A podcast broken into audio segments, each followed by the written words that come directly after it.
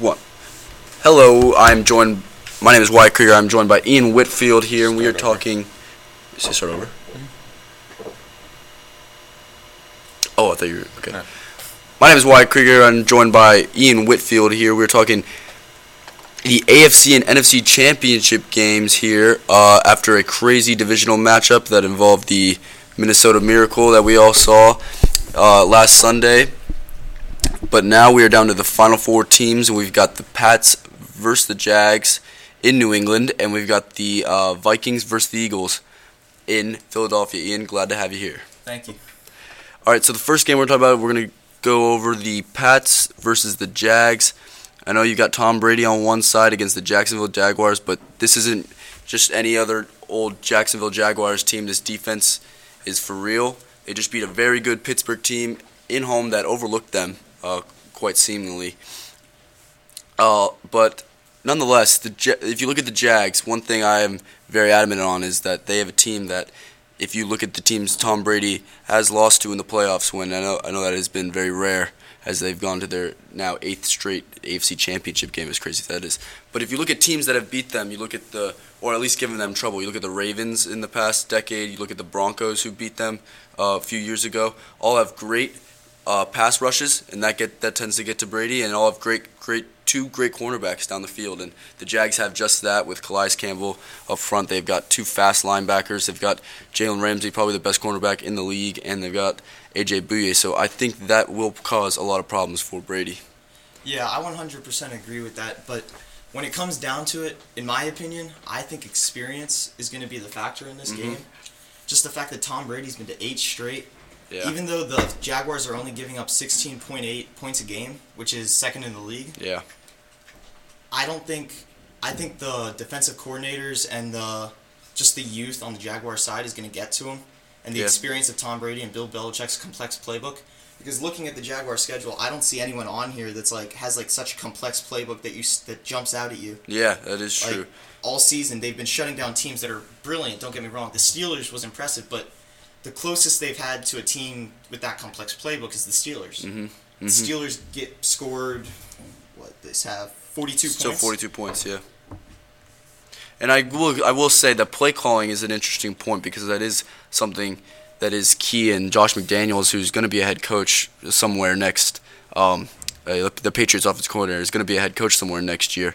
He does do a great job of scheming things open, and if the pass rush gets there, I think Brady has always shown he's going to do a good job of getting the ball out quicker than, than normal, and if he if need be. But I just think that the combination of those those linebackers up front, it, it's really going to come down to that Gronk matchup, that Gronk mm-hmm. matchup with right either Telvin Smith or Myles Jack, and I think they're fast enough, and I think they can make some plays to slow that down. But you look at the, the, the Jags on offense on the other side. You got you got Blake Bortles, who's really been just a game manager. He's not asked to do much, and the other thing that the Steel that the Jaguars have that has beaten Patriots teams or Bill Belichick coach teams is they can run the ball, and that's more of an ingredient for any or or, or a recipe for any playoff team that's going to win is running the ball and good defense, and they have a great running game with Leonard Fournette. But and when I look at that, when we look at this offensive attack for the Jaguars, I think Blake Bortles is going to have to make some some big throws. He only made really one big throw through the air versus the uh, versus Steelers, and then and then I mean he made a lot of great decisions. He went through his progressions on that last drive to score a touchdown, and you know they're going to also have to scheme things up for him as well.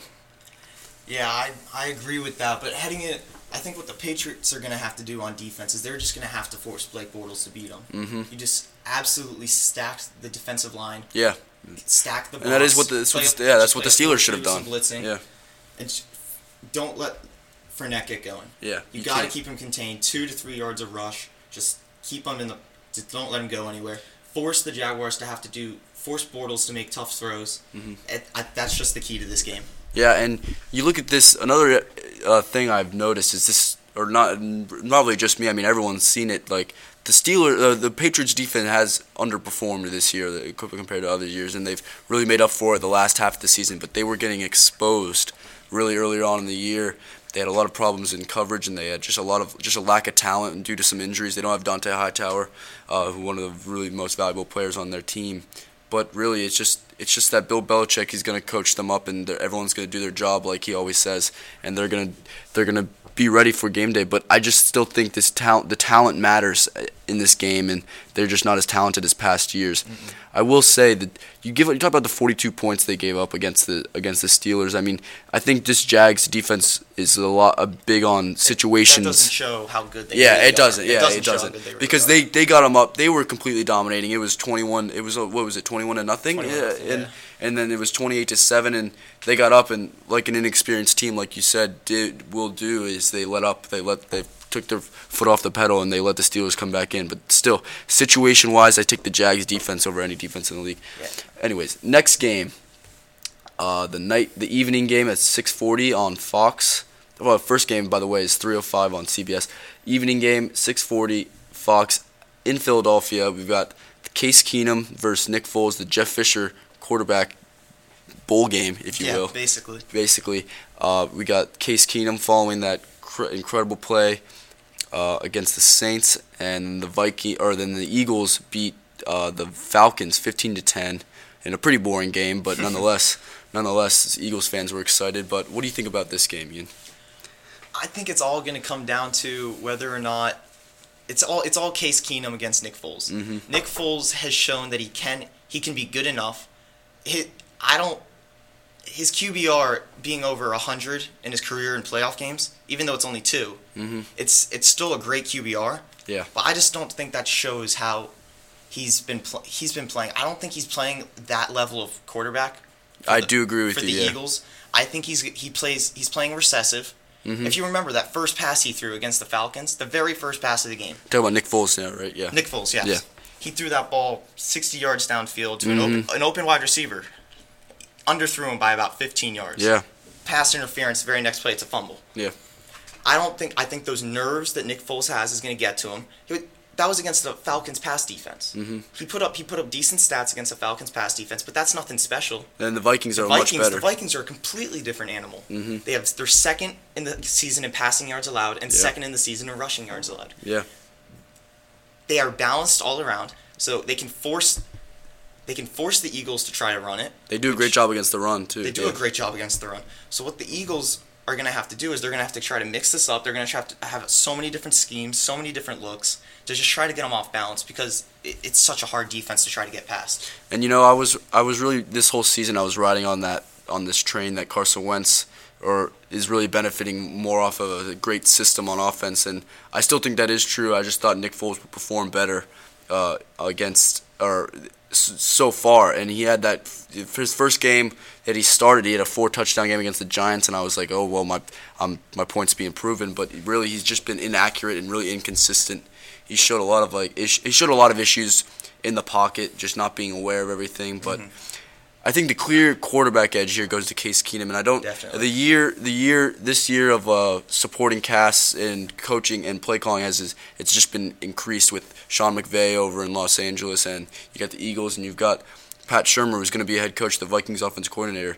Just he's going to be head coach solely on the job that he's done with Case Keenum this year for the Vikings, and just the way the way their play calls are set up, the way they get receivers in space, the way they get their their, their really their playmakers the ball is really exceptional, and I think the the Steel uh, Vikings can exploit uh, the secondary, which I do think if there is a weakness of these two defenses, the Eagles secondary, secondary, would be would be that weakness. Because the Vikings really you've got a great safety, probably one probably the best safety like of, in the league this year in Harrison Smith. You've got Xavier Rhodes, you have Trae Waynes on the other side, but they also do a lot of zone coverage. The Vikings do, and I think Stefon Diggs and Adam Thielen probably is the best duo, wide receiver duo in the league. And adding Kyle Rudolph. You got yeah, you've got a great tight end, and the, the Eagles also have a great tight end, and it's just going to be. I just think the Vikings just have more playmakers Mhm. altogether in that in that environment than for in Philadelphia. Yeah, the what the Vikings are gonna have no sorry, what the Eagles are gonna have to do on defense is just get the ball out of Keenum's hands and force them to hand this ball off. Just drop in coverage and let Mhm. Latavius Murray, Jerick McKinnon Yeah. go to work because even though with the 100 yards last week, it was not solid. That was just Yeah, and piling runs on, piling runs on. A lot of which is carries, what, yeah. what the Saints did correctly because the Saints ha- don't have that strong of a defense and they're holding them to 20, holding the Vikings to 20 what 25 25 ish. 25, 28 something like that. Yeah. is it's not the best, but if you can hold them to about 20, you can Mhm. definitely keep your team in the game, give your team a chance because you got to get the ball out of Keenum's hands. Keenum has showed that he's confident in a playoff environment. Mhm. He showed that he can still perform at the level he's performing at the season. It's not just a fluke like everyone said it was. Yeah. So you got to get the ball into those running backs' hands, especially with the fact that the Eagles' defense gave up the least amount of yards. We Mhm. talked about the Vikings giving up the second, the Eagles being the first.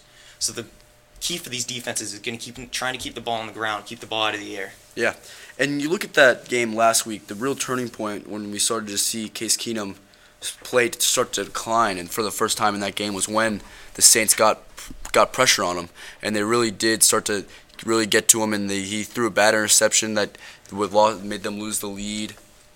He he looked flustered in the pocket, and I think the Eagles have to get some pressure on them. They have to force some turnovers, and they have to play high level fly around the field just like the Vikings do and match the intensity. And it's going to be a crazy crowd. Uh, they've got 70,000 like dog masks, I think, ordered just because they are home underdogs and they've used that as motivation all playoffs. But yeah, it's going to be a crazy environment. Let's see if the Vikings can handle it. But one more thing, I, the last point I will add is the, another to look at last week against the Saints. The the real turning point for the Saints offensively was when Michael Thomas really started getting his separation downfield on Xavier Rhodes. That, And- that defense or that offense just goes off Michael yeah, Thomas. and That's everything. Michael, yeah, and Michael Thomas was really just once he got going, it opened up so much for them. They they, they started using Kamara more. They started using all their other weapons, and I think if Stefon, if, if the Eagles use Alshon Jeffery like the number one receiver he is, he he's able to make big plays. He's shown it all year, but he really needs to have a breakout game this week. I think to uh, to beat the Vikings because I don't think Nelson Agholor is is going to be ready for the task against this defense, and I think Alshon Jeffery has to be the, the guy for them. One more point I might add is not a lot of people are talking about this, but the Vikings are a dome team. Mm-hmm. They play in se- indoors all season, and the Eagles have shown home t- at home against dome teams. They are, they're two and one, but the two wins that they did have, they've only they haven't allowed a game uh, teams to score more than ten points against them. That is a good stat. That's And a good stat. it, it just it made it may seem a little crazy, but that the That indoor, matters. the indoor matter. outdoor, It it's, it's a huge factor, especially with just the environment of Philadelphia. As you mentioned, the dog mask. That's just absolutely crazy. Mhm. Like And- it's just a hard place for someone to go into, especially as I mentioned, as I said, Case Keenum is showing he can keep his cool, but it's I that was at home. Yeah, This is Philadelphia, outside. It's it's all going to come down to the quarterback play at the end of the day. is. is how the defenses are going to contain everyone. it is, and I, I think this year the Vikings have shown their defense can travel, but it's just can that offense travel with them in that environment. Uh, we'll wrap it up with the picks. So first game, I've got the Jags beating the Patriots uh, in a close one. I think they just, I really think their defense just slows down Tom Brady. I think they can they can get to the quarterback. I think they can force some turnovers, and I think Blake Bortles manages the game enough for them to get the win. It's gonna be a low scoring one. I think it's gonna be 21, 21 18, 21 17 type game. And then in the NFC Championship, I've got the Vikings taking it uh, 24 to 10 uh, over the over the Eagles. Uh, in the AFC Championship, I have the Patriots taking it uh, 23 to 17, and in the NFC Championship, I have the Vikings taking it 27 to 20. 27 to 20 Vikings win it. All right, that is enough for conference championship games. We will see you in the Super Bowl preview.